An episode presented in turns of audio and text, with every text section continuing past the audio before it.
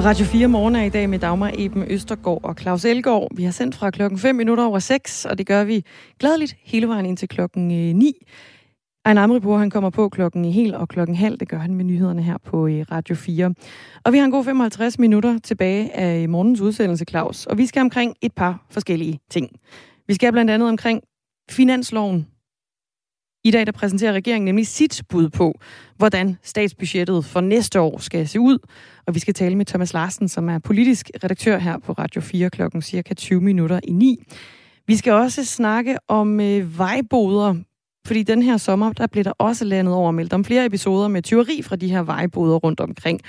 Og når nyheder om tyveri af jordbær og honning og mønter, altså simpelthen pengekasser, der bliver brudt op fra, den, øh, fra de her pengekasser ved vejbruderne rammer os, så gør det os, det gør et eller andet for vores selvforståelse som danskere. Hvad det handler om, det skal vi tale med en øh, lykkeprofessor om på den anden side af nyhederne klokken halv ni, og så skal vi også i den her kommende time snakke om øh, psykiske helbredsproblemer blandt børn, fordi hvert sjette barn under 10 år lider altså af psykiske helbredsproblemer, ifølge en øh, ny rapport fra Vidensråd for Forebyggelse. Det kan for eksempel være ADHD og autisme, men det er også angst og sådan depressionslignende symptomer, som, øh, som de her børn de kan have. Vi taler med Bjørn Holstein om øh, den sag, han er professor emeritus ved Vidensråd for Forebyggelse, og så er han også øh, formand for arbejdsgruppen bag rapporten. Og så kommer der jo øh, Radio 4 Barsler med et nyt program, som får øh, premiere i dag. vi gør så. Og det er nemlig, øh, det er ret spændende. Det er to meget... Øh, så, hvad hedder det, etablerede navne, det er Tony Scott og Amalie Bremer, som skal være vært på det. De er de skal være værter på efterhåndsprogrammet, der hedder Missionen, og deres, øh, deres beskedende mission er at gøre nogle ting, som kan gøre øh, livet lettere og bedre. Øh, og hvad det er, det, det skal vi tale med dem om. Jeg ved det rent faktisk ikke, men jeg kan huske en gang for mange år siden, der var jo en mission, hvor at, man gik i krig for at få kung fu-isen tilbage. Yeah. Fordi det mente man jo ville gøre livet lettere for mange mennesker. Om det er den vej, vi skal, eller om det er de, de, nogle endnu større ting end det, det får vi at vide senere, når, når, når Scott og Bremer er, er med. Klokken den er blevet 8 minutter over 8.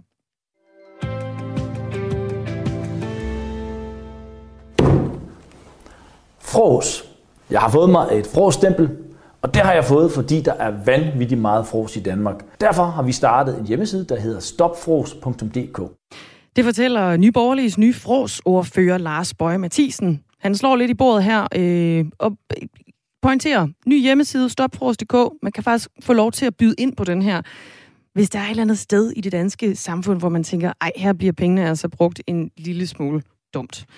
Stopfros.dk hedder hjemmesiden, og øhm, i fællesskab med borgerne, så vil man så give eksempler på, hvad nye borgerlige mener er fros med de offentlige midler. Eksemplerne på hjemmesiden, de spænder fra 4 millioner kroner til et cykelprojekt for indvandrerkvinder for eksempel, til 418 millioner kroner til klimaprojekter i øh, ulande. Lars Bøge Mathisen, godmorgen. Godmorgen. Nye Borgerliges forsordfører, der øh, lige blev hørt øh, slå i bordet her i et, øh, i et lille klip, der er blevet lagt ud på jeres Facebook-side. Prøv lige at sætte et på på den her hjemmeside. Hvorfor, hvorfor har I lavet den? Jamen altså, jeg har igennem øh, mit politiske virke, både i Aarhus Byråd og senere i Folketinget, konstant, øh, lige meget hvor jeg kratter henne, øh, har jeg simpelthen kunne se, hvordan øh, pengene simpelthen bare bliver forvaltet øh, fuldstændig vanvittigt, og man bruger på ting, øh, på, på ting, som jeg overhovedet ikke vil, vil betegne som grundlæggende kernevelfærd.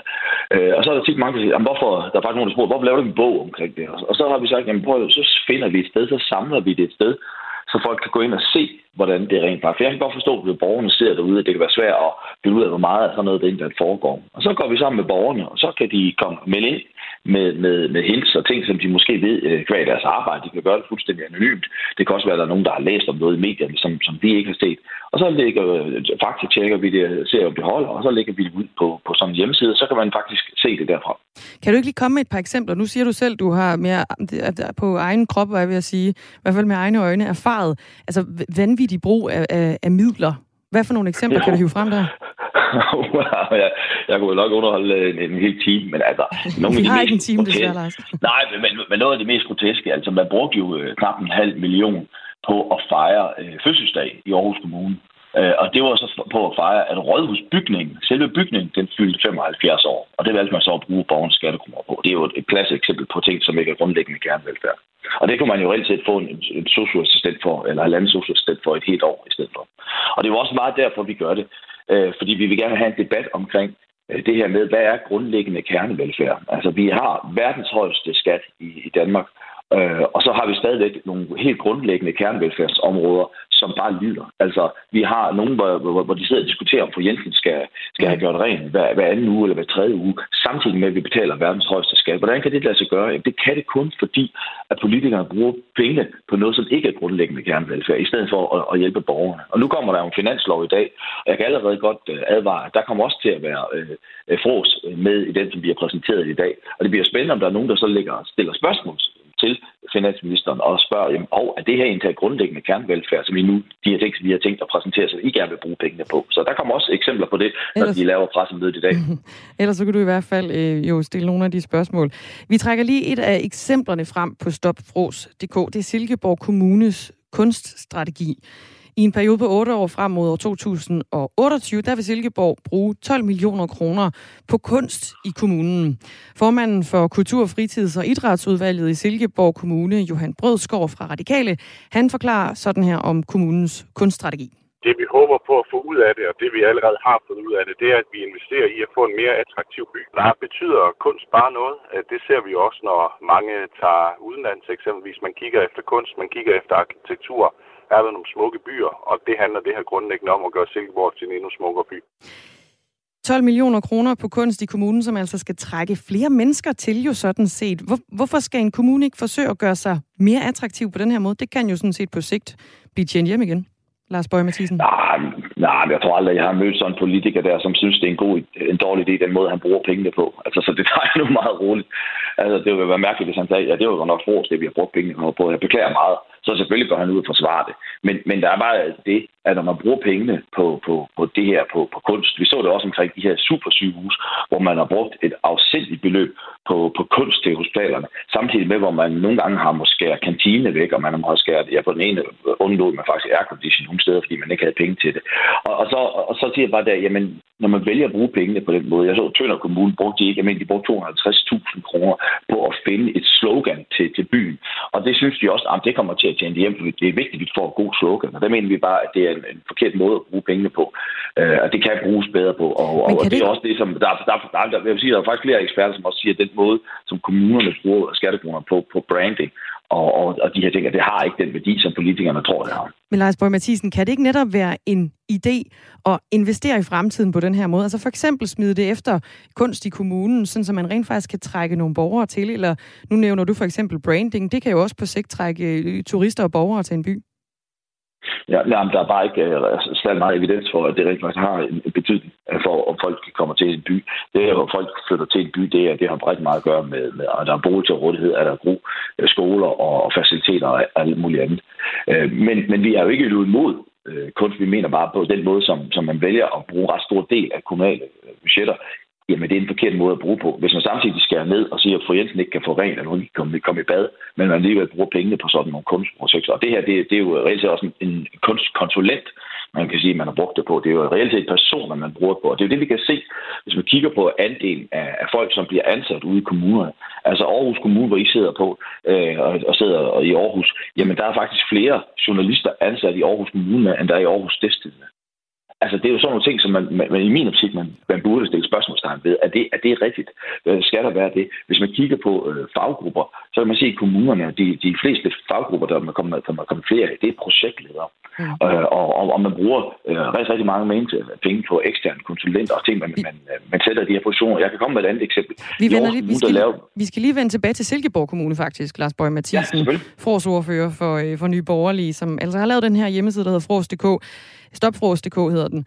Silkeborg Kommune de har nemlig fået vejledning af en kunsthistoriker fra Statens Kunstfond til at lave en kunststrategi, altså den her, som løber op i 12 millioner kroner frem mod 2028. Blandt andet så er træskulpturen Trollen Stærkestorm blevet opført i Silkeborg ved Ørnsø, og det har været så stor en publikumsmagnet, at kommunen har måttet udvide nogle af de nærliggende parkeringspladser. På stopfros.dk, der skriver dit parti, Nye Borgerlige, under ikke, eksemplet med Silkeborg Kommunes kunststrategi. Nye Borgerlige ønsker, at kunst og udsmykning i gadebilledet skal finansieres med frivillige indsamlinger og donationer, ikke af skattepenge. Vi har talt med Johan Brødsgaard, der er formanden for Kultur-, Fritids- og Idrætsudvalget i Silkeborg. Og han fortæller, at kommunens kunststrategi altså ikke kan lade sig gøre uden offentlige midler. Hvis vi bare skulle løfte det med private penge alene, så vil der bare ikke ske det helt store. Det har vi set. Oprindeligt så var tanken om at få mere gadekunst ind i Silkeborg faktisk en privat idé hos en forening. Men det var først, da kommunen gik ind og løftede det, at der rent faktisk skete noget. Lars Bøge Mathisen, Fros ordfører for Nye Borgerlige. Hvis kommunen mener, at en kunststrategi til 12 millioner kroner er samlet set til gavn for kommunen, og at det altså ikke kan ske uden offentlige midler, så er det vel ikke Fros? Jo, det er det. Øh, spørgsmålet er jo, man skulle diskutere, hvorfor var det ikke, det ikke kunne lade sig gøre af frivillighed? Hvorfor var det, at borgerne ikke, hvis de selv skulle have penge op i lommen, synes, det var værd at bruge penge på? Det er jo det spørgsmål, man skal stille. Øh, og så kan det godt være, at der er nogle politikere, der siger, at vi tvinger penge op af borgernes lomme, og så bruger vi dem. Men, men man skal jo også nu stille sig det spørgsmål, at hvis det ikke er frivillighedens vej, kan lade sig gøre, øh, så er det måske fordi, at behovet ikke er så stort, som politikerne gerne vil have, det skal være. Vi har også uh, talt med Kurt Claudi Clausen, der er professor i offentlig organisation og styring ved statskundskab på Syddansk Universitet. Lyt lige med her engang. Man tager enkeltsager op og river dem ud af sammenhæng, og så siger man, at, at der er tale om fros, og det, det er jo umiddelbart øh, populært og, og lyder som om det er vigtigt, men, men dybest set øh, er det bare politik. Dybest set er det bare politik, det her Lars Bøge Mathisen, og hiver enkeltsager op og tager dem ud af sammenhæng. Hvad siger du til det? Ja, selvfølgelig er det politik. Det handler om, hvordan man prioriterer borgernes skattekroner. Og, og vi mener, at i et land, der har verdens højeste skat, så prioriterer vi den forkert. Så selvfølgelig er det politik. Og selvfølgelig er det, fordi vi mener, at pengene bliver brugt øh, forkert, og vi mener, at der skal bruge færre, og borgerne skal beholde flere af deres penge. Politikere skal bestemme mindre, også omkring borgernes penge. Så selvfølgelig er det politik. Lars Borg Mathisen, selvfølgelig er det politik, som du siger. Selvfølgelig er det også spin. Er det klogt spin? Jeg mener, I sætter Nej, jer selv... det, det, var, det var ikke det, jeg sagde. Nej, nu skal du lige... Jeg sagde, det var politik, jeg sagde ikke, det var spin. Nej, det Vi siger jeg. Det spørger, det, spørger, det spørger ja. jeg om, Lars Borg Mathisen. Det spørger jeg. Så spørger jeg dig, er det klogt? Fordi nu sætter I jo selv under et alvorligt pres.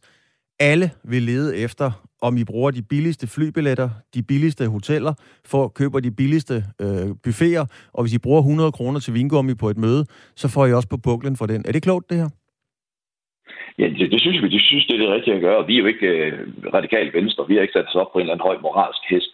Øh, vi mener også, at Folketinget kan, kan spare, og vi mener også konstant, at, vi også som, som organisationer og nye borgerlige skal tænke på, om vi kan gøre tingene bedre.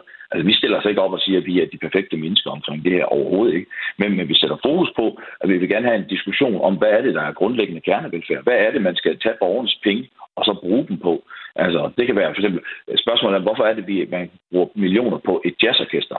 Hvorfor er det lige præcis et jazzorkester? Hvorfor er det ikke et rockorkester, et polkorkester, alt muligt andet? Men hvorfor er det, at kommunerne mener, at de har ret til at tage borgernes penge, og så bruge dem lige præcis på et jazzorkester? Det er sådan nogle ting, som vi gerne vil, vil have, at der skal være en diskussion om, og det håber vi, det, det kan være med til at gøre. Men vi sætter os ikke selv op på en eller anden moralsk liste overhovedet.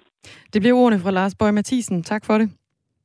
Selv tak. Ny Borgerliges uh, sprit nye frosordfører, som uh, partiet har altså startet den her uh, nye hjemmeside, stopfros.dk. Nu skal vi til noget andet fros, fordi vi skal nemlig frose med to fremragende studieværter, som det, som det jo er kendt for meget af det gode. Det er jo pragtfuldt. Det er Tony Scott, og det er Malie Bremer. I er værter på Radio 4's nye eftermiddagsprogram Missionen. Og jeres mission er i to timer hver dag at prøve at gøre verden til et bedre sted. Det er en ganske, ganske, ganske lille ambition, men verden skal være et bedre sted ved at lave om på noget, som I er utilfredse med. Ja. Er der et bud på, hvad kunne det være? Jamen, altså, jeg synes, du ligger jo godt for land, jo. Altså, fordi jeg vil allerede have to missioner omkring dig, Claus. Den første vil være, hvad fitter du for? Find ud af det. Og så den anden vil jo være sådan, du, hvor er du sød, og hvor siger du nogle pæne ting om mig? Hvor er det dejligt at høre, at du kan tale så, du ved, rosende om Amalie og jeg. Øh, og det kunne vi jo for eksempel også blive bedre til i, øh, i dagens Danmark. Og en tredje mission, nu sad jeg lige og hørte interviewet her om, øhm, om øh, offentlige penge og brug af det kunne vi jo godt begynde at, at have en mission, der samlet ind til det jazzorkester, som så kunne spille til Nye Borgerlige julefrokost. mm. men, men er vi derhenne, altså i, i sin tid, det nævnte jeg lige i starten af programmet her, der, der var der jo et, øh, ja, det var jo kung fu-isen, der skulle komme tilbage. Det kan være, du selv var en del af det dengang, Tony, det, skal, det kan jeg ikke huske faktisk. Men, men er det sådan nogle ting? Jamen, det kan være alt muligt. Altså, små og store missioner, som vi kaster os ud i. Hvis det er noget, der ligger lytterne på sinde derude, så kaster vi os også meget gerne over det. Og så er det selvfølgelig en masse af de ting, som ligger os på sinde også. Så det er øh, stort og småt. Men stort og småt, at er det for at blive sådan i billedet af kung fu-isen, er det, er det den øh, øh, kategori, vi er i, eller kan det også være nogle, nogle politiske ting, altså man kan komme ind i? Ja, altså det kan det sagtens være. Kung Fu-isen er et godt bud, men det kunne også være, at øh, vi skulle kaste os over og få et øh, kæmpestort regnbueflag ned til øh, stadion i, øh, i Katar, når der skal spilles VM, eller at vi skal kaste os over, om vi kan få legaliseret hassen en gang for alle. Eller, det kan være alle mulige ting, som, øh, som vi føler for sammen med lytterne. Og, og, og hvem er dommer, kan man sige? Er det jer selv? Er det det, I synes? Eller er der nogen med på råd i forhold til, øh, hvad man skal prøve at lave om på? Øh, Du tænker på, hvem der er dommer over, hvilke missioner vi vælger? Præcis. Ja, det er Amalie og jeg. Det bliver vi, nødt til at være nogle kuratorer her. Men, men vi skal nok prøve at være, være, være storsindede. Vi skal nok prøve at se det fra andre side. Så hvis der sidder nogen derude, der har lyst til at byde ind og sige, helt ærligt guys, ind på missionen, kunne I ikke gøre sådan her? Kunne I ikke hjælpe med det her? Så skal vi selvfølgelig nok øh, lige stramme selerne og hive bæltet helt ind, så, og så komme i arbejdstøjet. Ja, jeg vil sige, altså, det er selvfølgelig os, der bestemmer, men vi er meget åbne. Altså, og vi kan, godt, øh, vi kan godt åbne op for noget, der måske ikke ligger vores øh, hjerte nært, men det kan meget hurtigt komme til, hvis der er andre, der føler for det. Men hvad er det, der sker derude, som man siger, som gør, at, at, øh, at I og Radio 4 vurderer, at der er brug for et aktivistisk øh, radioprogram lige nu? Jamen, der sker for lidt. Det er vel primært det. Der sker for lidt. Man kunne sige, at folk snakker for meget. Ja, og, gør- og gør for lidt. meget. Ja. Altså, ej, hvor bliver der debatteret, og især på de sociale medier og i medierne. Og snak, snak, snak, snak, snak. Men der er jo ikke rigtig nogen, der tager hånd om det. Nu så vi her crop toppen for nylig, du ved, hvor alle de voksne, især øh, her i København, hvor vi så sidder, jo diskuterede endeløst, hvad unge mennesker over i Vejle skulle gøre med deres overkrop, og hvordan skulle, de skulle beklæde den. Og, og så var det bare ret rart at se, at der var nogle mennesker øh, på nogle gymnasier og nogle skoler, der sagde, ved du hvad, den kan vi godt lige selv finde ud af at dele med den her. Der går vi da faktisk ud lige og er aktivistiske og gøre noget. Og så blev den sag ligesom lukket ned. Og det var fordi, der var nogen, der gad at gøre noget og holde op med at bare snakke om det. Mm-hmm. Altså programmet det bliver jo sendt her på Radio 4. Det er hverdagene mellem 15 og 17, og første gang er så i, i eftermiddag.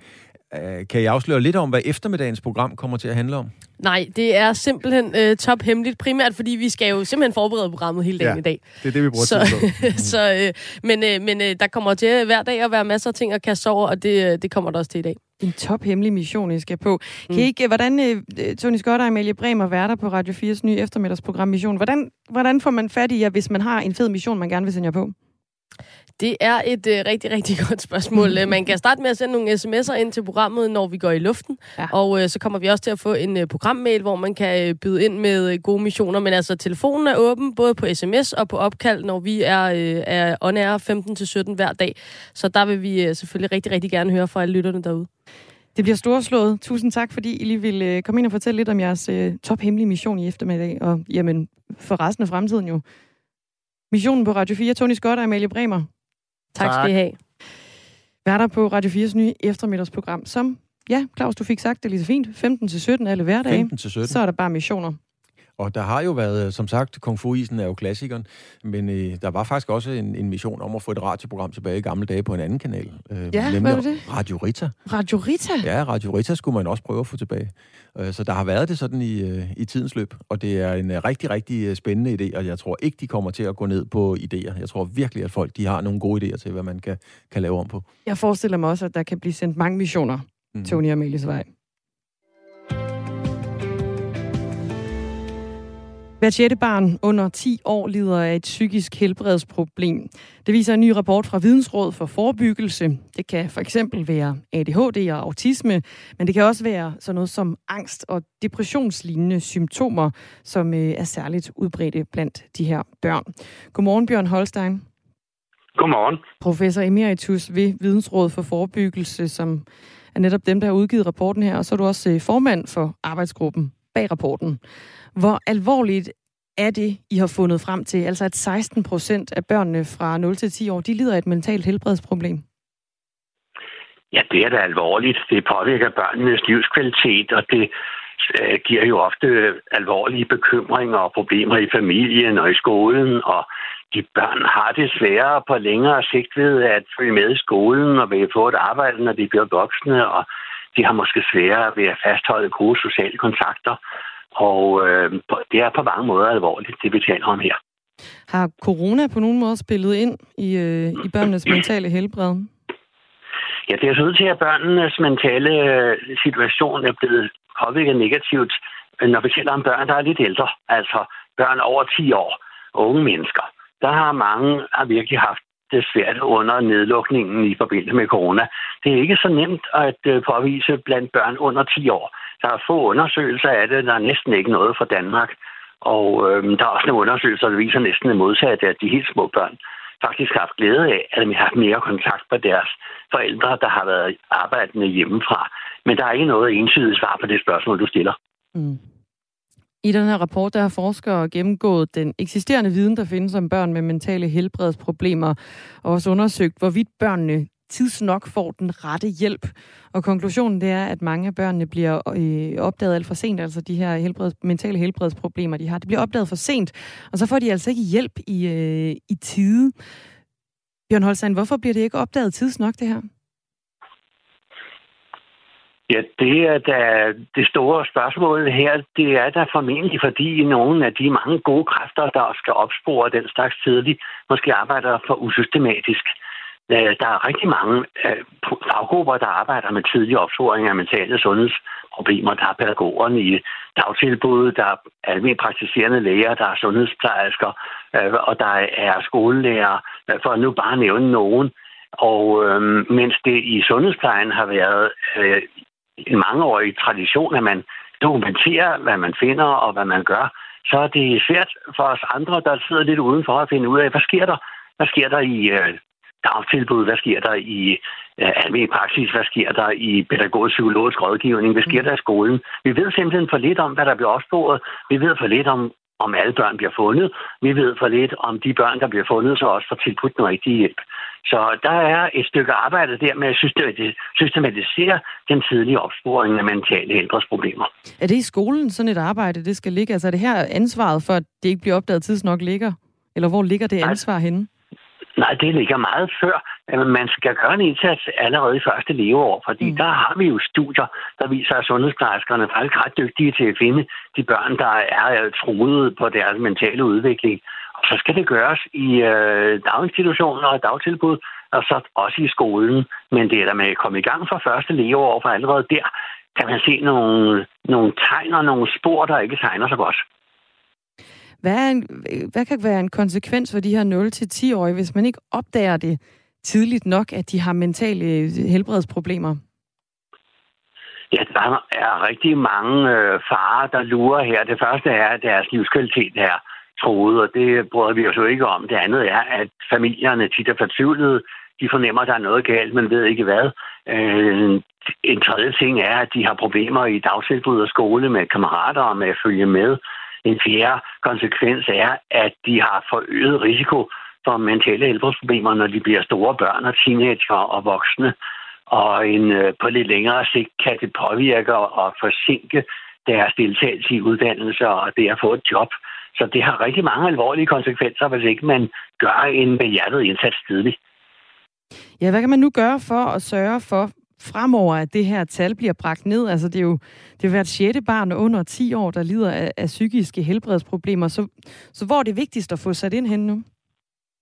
Ja, der er to spor, man skal høre. Nej, jeg vil starte med at sige, helt overordnet bør man have en national strategi, så det her kommer på dagsordenen, mm. og så mange gode kræfter arbejder sammen om det. Og der har jeg så to spor, man kan følge. Det ene er det, vi talte om lige før. Man kan styrke den tidlige opsporing, sørge for, at den er systematisk og ordentlig, og der er tilbud til de børn, man finder, og de fagfolk, der, der skal se på børnene, har den fornødne viden. Så er også det andet spor, og det er den forebyggende indsats. Og der er så meget, man kan gøre øh, allerede første leveår kan man gøre noget, når sundhedsplejersken for eksempel opdager, at der er problemer med den tidlige øh, forældre-barn tilknytning, så er der noget, man kan gøre, når der er problemer med barnets øh, andre, øh, øh, andre reaktioner. Der er meget, man kan gøre der med, forældre, med uddanne forældrene og rådgive dem og følge med børnene. Hvis forældrene har en psykisk sygdom, så skal de forældre have ekstra hjælp. Og når jeg siger daginstitutionerne og dagtilbud, øh, når børnene kommer der, så er det øh, vigtigt, at dagtilbudene er gode, fordi hvis dagtilbudene ikke har god kvalitet, så øh, vil det for det første belaste børnenes mentale sundhed, og for det andet vil man ikke få gjort det, man skal. Og når børnene så kommer op i øh, skolen, er der også en række indsatser, man kan gøre. Man har forskellige forældrekurser, man har forskellige typer af indsats i skolen. Der er virkelig mange forebyggende ting, man kan gøre. Lød det fra Bjørn Holstein. Tak for det. Tak. Professor Emeritus ved Vidensråd for Forebyggelse og formanden for arbejdsgruppen bag den her nyudgivet rapport. Klokken den er blevet halv ni, og en Amri står klar med et nyhedsoverblik.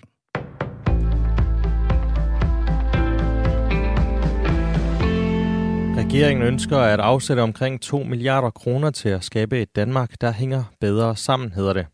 Reger- Pengene skal bruges over de kommende fire år, blandt andet inden for uddannelse og sundhed. Det fremgår af regeringens udspil til finansloven for næste år, et udspil, som Ritzau har set. Pengene skal også gå til at gøre København mere bæredygtigt med grønne åndehuller. Derudover vil regeringen holde fast i at have en reserve af penge på i alt 4 milliarder kroner til at håndtere covid-19-udfordringerne også næste år.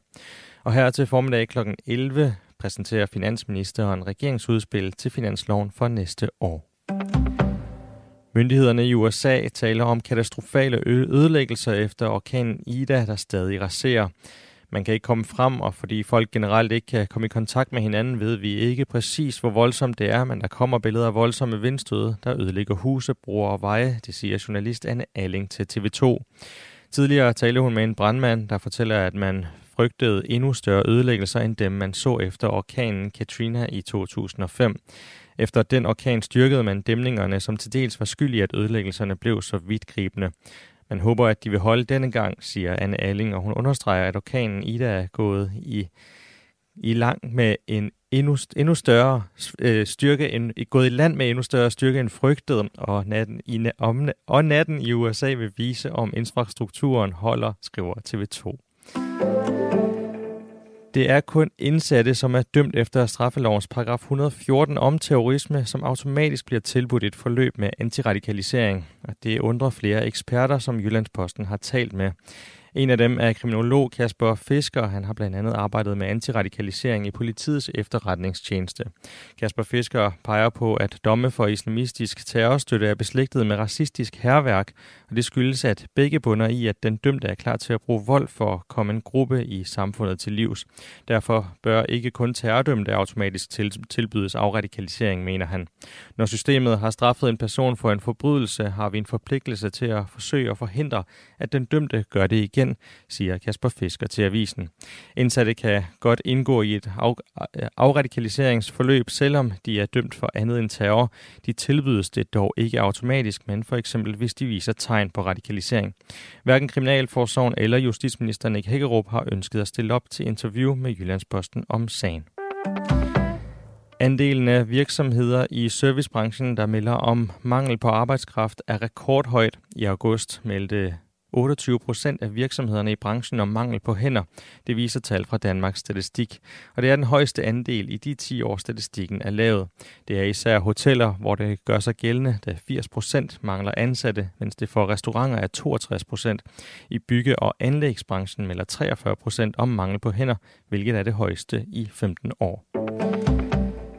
Flere raketter mod Kabuls lufthavn er her til morgen blevet skudt ned af et missilforsvar. Det bekræfter talskvinde i det hvide hus Jen Psaki ifølge nyhedsbyrået Reuters. Ifølge en embedsmand blev mindst fem raketter sendt i retning mod lufthavnen. Soldater fra USA arbejder i øjeblikket i lufthavnen på at evakuere amerikanske statsborgere og lokale ansatte fra Afghanistans hovedstad. Og Jen Psaki siger, at det arbejde fortsætter uhindret og at præsident Joe Biden er blevet orienteret om situationen. Vejret bliver tørt med nogen eller en del sol, og temperaturen i dag kommer op mellem 16 og 23 grader. Det var nyhederne på Radio 4. Mit navn er Ejn Amripur, og nu er der mere morgenradio til dig.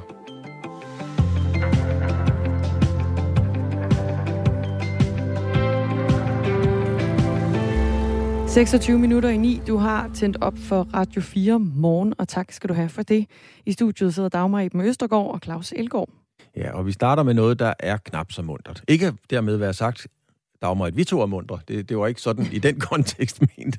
Men det her, det er, det er lidt ærgerligt, det er. Det er sådan en øvehistorie. Hmm. Ja. Nå, fordi en god dansk tradition opbygget på tillid bliver igen i år presset af gemene 20 Vejboder fyldt med jordbær, kartofler, honning, gulerødder og mønter i, cigarka- i cigarkassen bliver nemlig rundt om i landet udsat for tyveri, og det får ejerne til at lide større tab. Tidligere på Radio 4 Morgen hørte vi om Jesper Hollesen. Han er fra Saxil, det ligger sådan lidt uden for Aarhus, øh, som forleden mistede alt fra netop en vejbåd. Altså, det er jo ikke voldsomt. Det er jo ikke, vi, går ikke for hus og hjem, men, men det er jo 150-200 kroner øh, af gangen. Plus det er en pengekasse, der bliver brudt op. Og det er tid, vi skal bruge på at øh, hvad skal man sige, rette op på det, eller sætte det tilbage til, som det var. Og så er det den frustration, der er i det. Altså, det, det gør virkelig Mm. Det går virkelig lige i sjælen, at folk gider at gøre det her. Og det er faktisk et problem, der er udbredt over hele landet, og som har økonomiske konsekvenser for ejerne. Det fortæller Dan Havnstrup Christensen, konsulent ved brancheorganisationen Horti Advice, som rådgiver og vejleder landmænd og frugtavlere. I enkelte boder er der en svindprocent på helt op til 30 procent. Det kan man jo kun tænke dårligt om, at man har så lidt respekt for, for andre folks arbejde. Og nu kan jeg så sige godmorgen til dig, Christian Bjørnskov. Du er lykkeforsker og professor i økonomi på Aarhus Universitet. Godmorgen. Godmorgen. Hvorfor farver netop denne her form for tyveri med vejboder os danskere, øh, når vi hører om dem? Det er fordi, at, at det er en, en del af vores kultur, det her, og det er også en del af vores tillidskultur, at selvfølgelig så bør man kunne øh, betale i en vejbåd, og, og folk snyder ikke.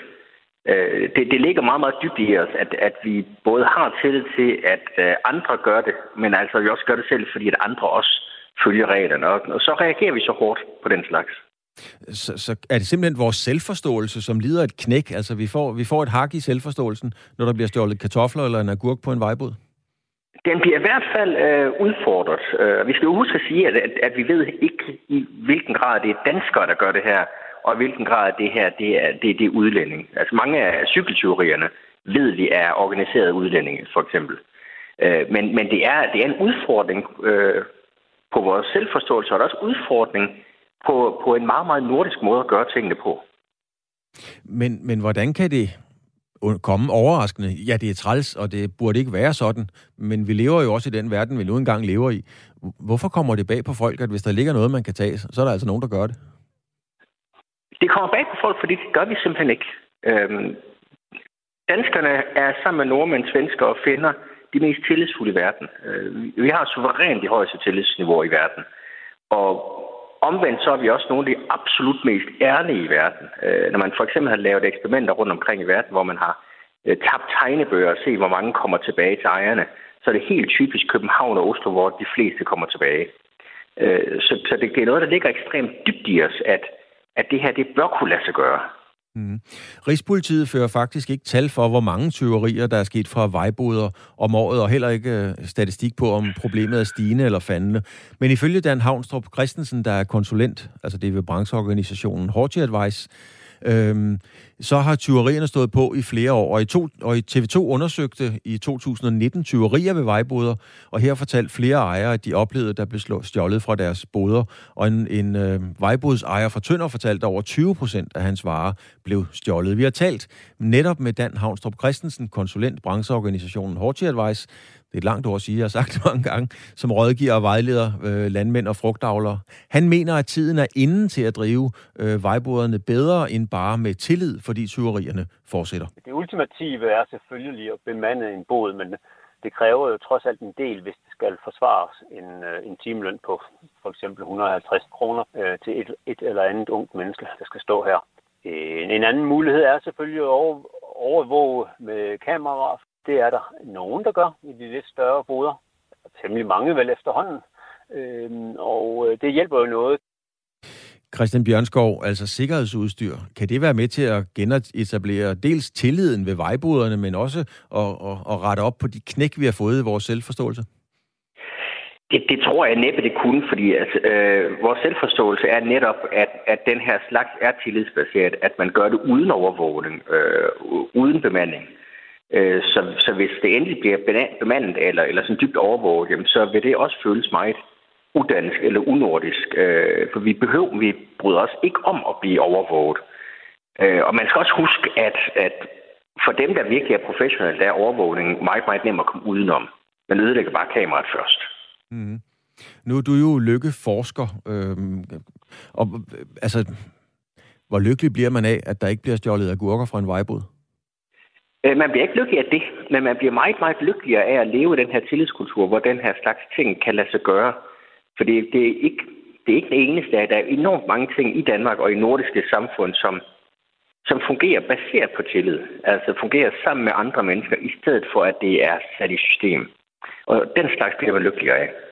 Men, men skal man ikke bare bide det sure æble, hvor blive den term, og, og gøre som i, i andre lande, nogle andre lande, og erkende, at det der med at drive forretninger baseret på tillid, det er måske ikke rigtig godt? det kunne man måske godt, men altså, når, vi, vi ved, det kan lade sig gøre normalt i de nordiske lande. Vi ved også, det lader sig gøre i nogle få andre steder i verden. Maine i det nordøstlige USA og Oxfordshire i England har samme tradition. Øh, så det, det burde kunne lade sig gøre, og jeg, jeg tror også, vi lige skal klappe efter og se, om det, om det her er et, et midlertidigt fænomen, eller om det er sådan, det bliver. Men når det lige pludselig opstår, fordi altså jeg er da blevet en voksen mand, og jeg kan huske, der har været de her vejboder lige siden jeg var, var knægt helt tilbage i starten af 70'erne. Øh, ja. Så, så det er jo ikke noget nyt, men er, er der sket en kulturændring, eller hvorfor kommer det lige pludselig? Fordi jeg mindes der ikke, at det har været et problem øh, dengang. Nej, men den, den slags kan også øh, snyde, fordi øh, altså, jeg har familie, der er fra landet. Og de kan da også fortælle om, at, at, øh, at der blev snydt dengang. Det var bare ikke noget, man talte om. Øh, nu, nu har der været en, en strip teorier, tydeligvis, og så taler vi om det. Men det er ikke fordi, at det ikke, det ikke skete i gamle dage. Det, det er bare noget, vi har glemt. Christian Bjørnskov, du er lykkeforsker og professor i økonomi på Aarhus Universitet. Tak skal du have, fordi du satte os ind i, øh, skal vi sige, alle de ting, der er omkring, at der bliver stjålet for vejboderne. Tak skal du have. Det var slet. Jeg håber altså virkelig, at de her vejboder, de bliver ved med at være der. Ja. Det er der, man får de bedste jordbær. De er der, de er der super hyggelige at køre forbi, og har der ikke også været sådan en reklame, men det er jo selvfølgelig en københavnerfamilie, som stopper ved en vejbod, og så står de og kigger, og så venter de på, at man kan øh, leder efter et sted, man kan putte penge i, og så sker der ikke noget. Og sådan noget. Altså, total nedtur. Kig efter pengekassen og lige putte pengene i selv. Måske det også foregår lidt med mobile pay efterhånden, synes jeg, jeg har set. Ja, og, og, og, vi er jo, altså, nu er vi jo i Aarhus, men vi hørte jo også Tony Scott sige over, helt over i Vejle. Helt derovre. helt over i Vejle. Klokken den er blevet 18 minutter ind i.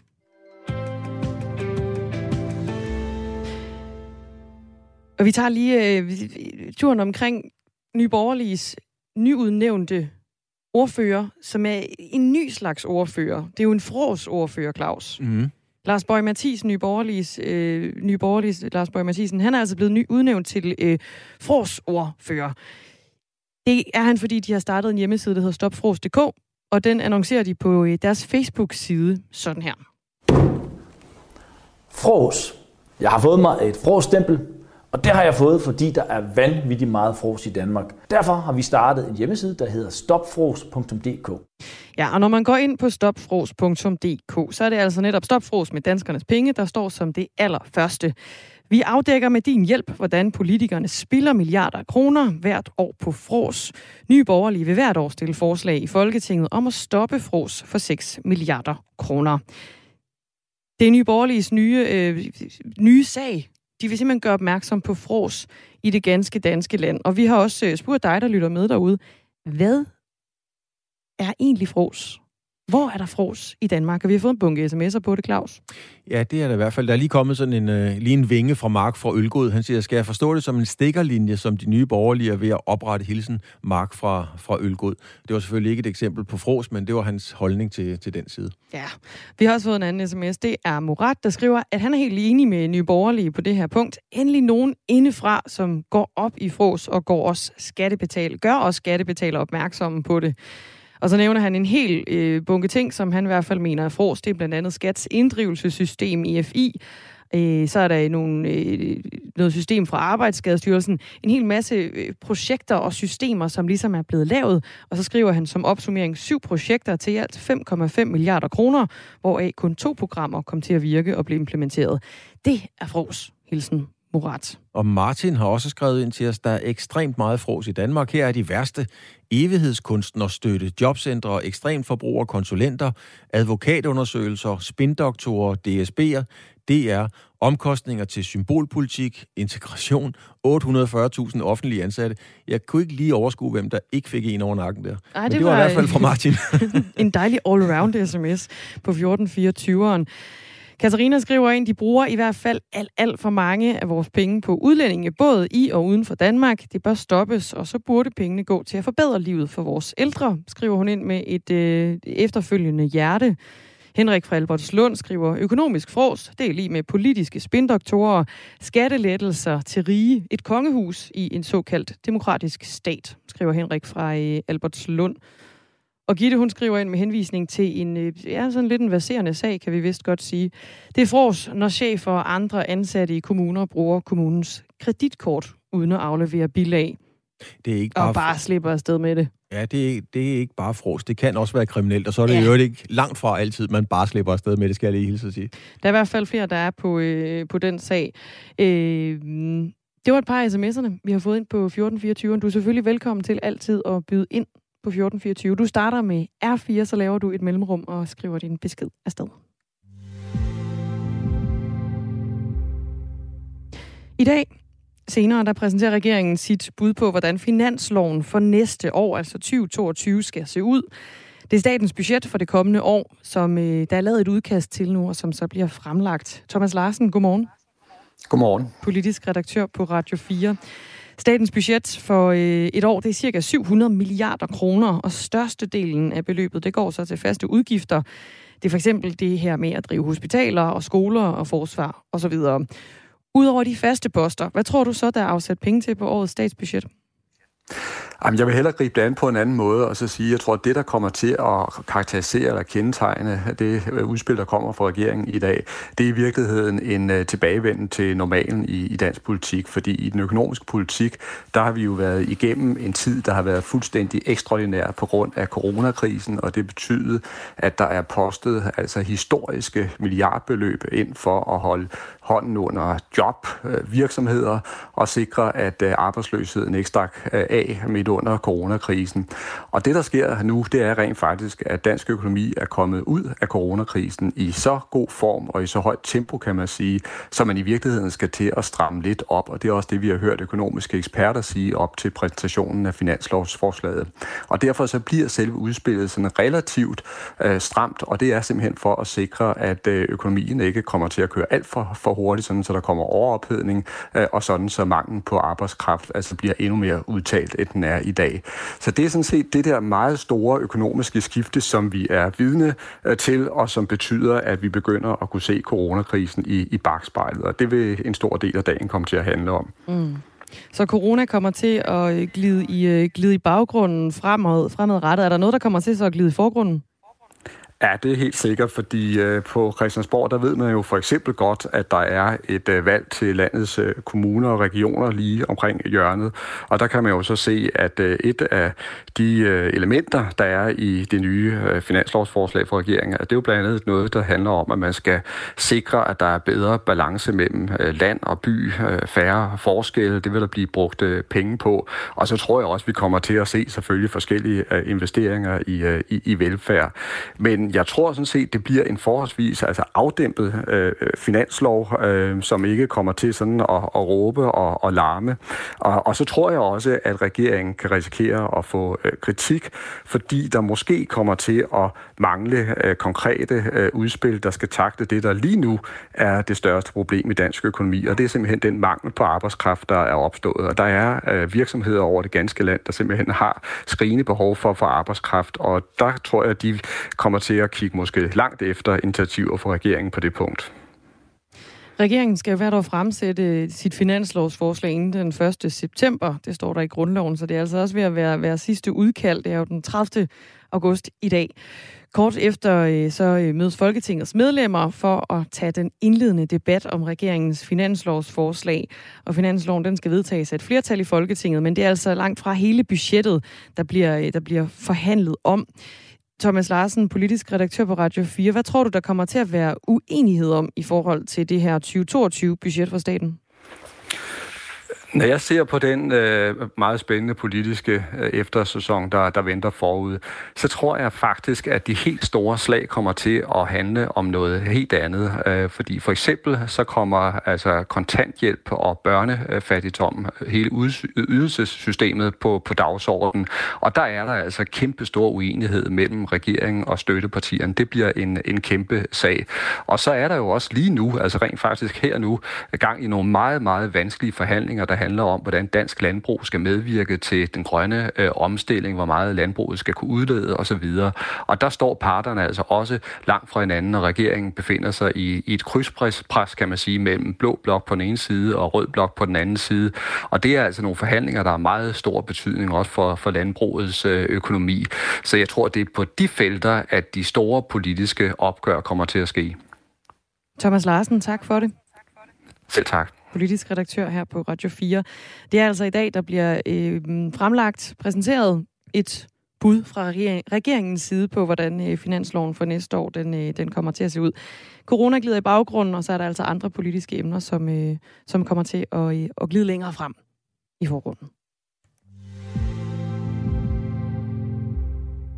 Hvis man har ADHD, så kan man godt lande i et øh, ret voldsomt dilemma. Fordi hvis man har ADHD og tager ADHD-medicin, så kan du risikere at blive sigtet for narkokørsel. Sådan er virkeligheden for den gruppe af borgere, der, kø- der kører på de danske landeveje og tager ADHD-præparatet Elvanse. Tidligere på morgenen, der talte vi med 33-årige Christian Østergaard. Han er diagnostiseret med ADHD, og han er en af dem, der blev stoppet af politiet lige efter han var begyndt at tage medicinen. Og så blev han sigtet for narkokørsel. Han fortalte, hvordan det skete, dengang han blev stoppet. Jeg blev stoppet, fordi jeg åbenbart virkede lidt for glad. Øh, det kan jeg så kun grine af, men øh, det var egentlig fint nok, at vi stoppede og testede og alt det der. Øh, og de spurgte, om jeg havde fået, om jeg havde taget noget narko, og på, på det tidspunkt, øh, der var jeg nærmest kun lige begyndt på det. Øh, så jeg sagde jo bare nej i ren refleks, fordi jeg tager ikke sådan noget.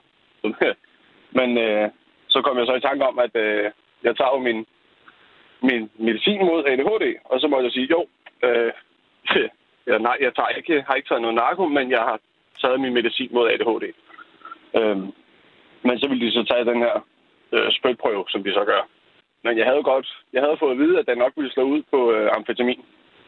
Øh, fordi at øh, deres spytprøve ikke kan se forskel på, om det er det rigtige stof, eller om det så er ADHD-medicin. Ja, selvom han rent faktisk havde en recept, han kunne fremvise på den givende medicin, så var politiet alligevel nødt til at bede om en blodprøve. Og hvis du tager politiets narkotest, kan den jo ikke kende forskel på ulovlig amfetamin og den medicinske form. Jamen, altså, jeg kan jo fremvise, at jeg har recept på det. Ja, at jeg tager det her medicin, men de sagde, at ja, men de bliver nødt til at køre mig ind til blodprøve, hvis den slår ud på, øh, på, på amfetamin, som den så gjorde. Fordi, at så, som de sagde, at så kan jeg jo bare i princippet gemme mig bag min medicin. Jeg kan udmærket forstå deres fremgangsmåde øh, og deres argument for, at hvis man ligesom slår ud på amfetamin, at de bliver nødt til at køre ind, ind til blodprøve, for ligesom at finde ud af, okay, hvor meget har du så i blodet? Jeg vil sige, det værste var faktisk, at jeg gik og, gik og frygtede, at jamen, kan deres maskiner eller noget som helst overhovedet se forskel på, om det er medicinen, eller om det er det rigtige stof. Og det var faktisk næsten det, der var det værste af det. Antallet af personer, der har en recept på medicinen her, altså Elvanse, er fordoblet på fire år. Det er fra lidt over 6.000 personer i 2016 til lidt over 12.000 personer sidste år, altså 2020. Det viser tal fra øh, det, der hedder Sundhedsdatastyrelsen. Og den her type medicin, den vil så teste positivt i politiets narkospyttest.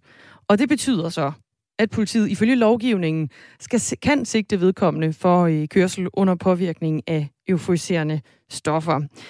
Vi har også talt med Camilla Louise Lydiksen, som er direktør hos ADHD-foreningen, og hun siger altså, at det er et stort problem for øh, mennesker med den her ADHD-diagnose.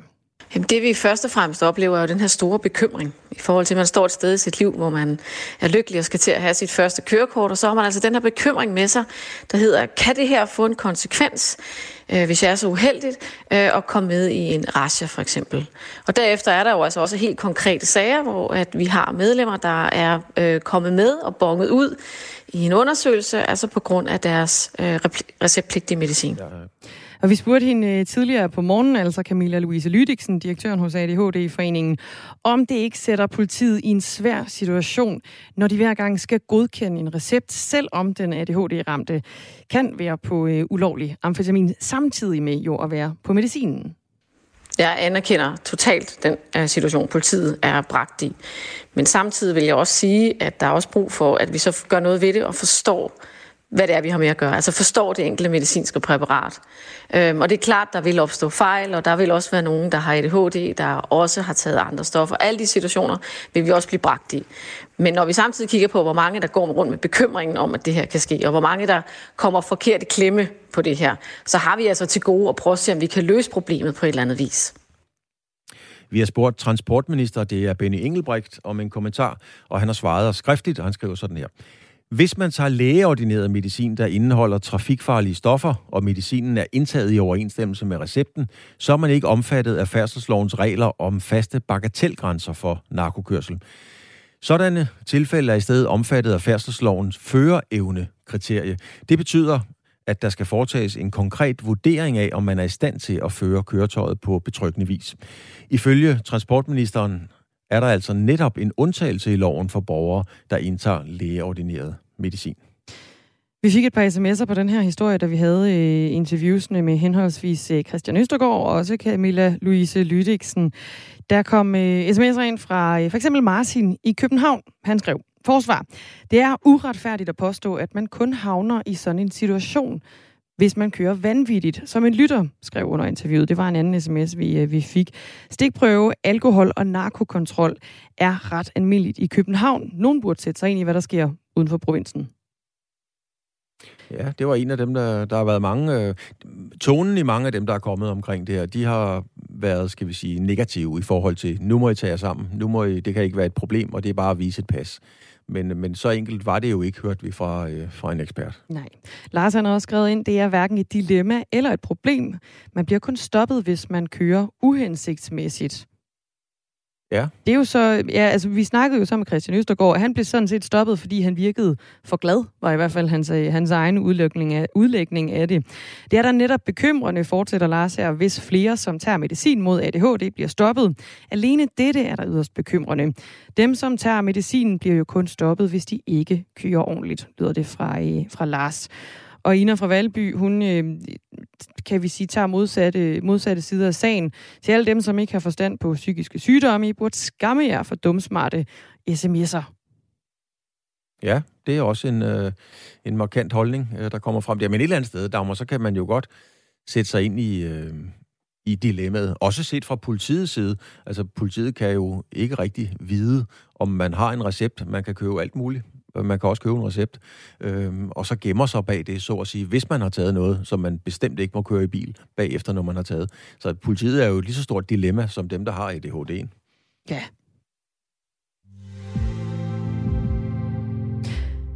Vi har lige godt to og et halvt minut tilbage, Claus. Jo. Der er blevet skrevet øh, historie. For det første kvindelige par skal være med i Vild med Dans. Ja. Vi har jo før haft øh, et rent mandligt par med i Vild med Dans, som også gik ret langt. De vandt, sådan som jeg øh, lige umiddelbart husker det. Men nu er det altså to kvinder, der skal være med i Vild med Dans. Det er sangeren Freja Kirk, der går på gulvet i årets udgave af Vild med Dans med den tidligere vinder Claudia Rex, som gør comeback i øh, programmet. Ja, altså der er jo... Øh... Ja, det, man er jo midt i debatten, og der er regnbuefarver og regnbueflag, og der er alt muligt, øh, alle mulige steder, og tak for det. Øhm, men det er åbenbart stadigvæk en, øh, en overskrift og en breaking news, når der er to piger, der skal danse sammen i et tv-program. De skal deltage i øh, det her uhyre populære program, som du stensikkert har hørt om. Det er jo Vild med Dans. Og øh, det var altså et, et stort ønske for den debuterende nydanser. Det er fedt at blive spurgt om at være med i sådan et sjovt program som Vild med Dans, og måske samtidig rykke lidt ved nogle kasser, siger Freja Kirk og uddyber. Jeg er lidt mere en drengepige end en pigepige, så jeg vil have det lidt underligt med at stå i en kjole og høje hæler danse. Det ligger mere naturligt for mig med en lidt mere maskulin fremtoning og stå i en buks og føre lidt den er svær at komme igen på, Dagmar, så jeg ved ikke rigtig, øh, jeg, jeg tror, man siger hen i Amerika, så siger de, I rest my case. Jeg ved ikke rigtig, hvad jeg skal svare på den. Nej, jamen det er da også bare helt fair.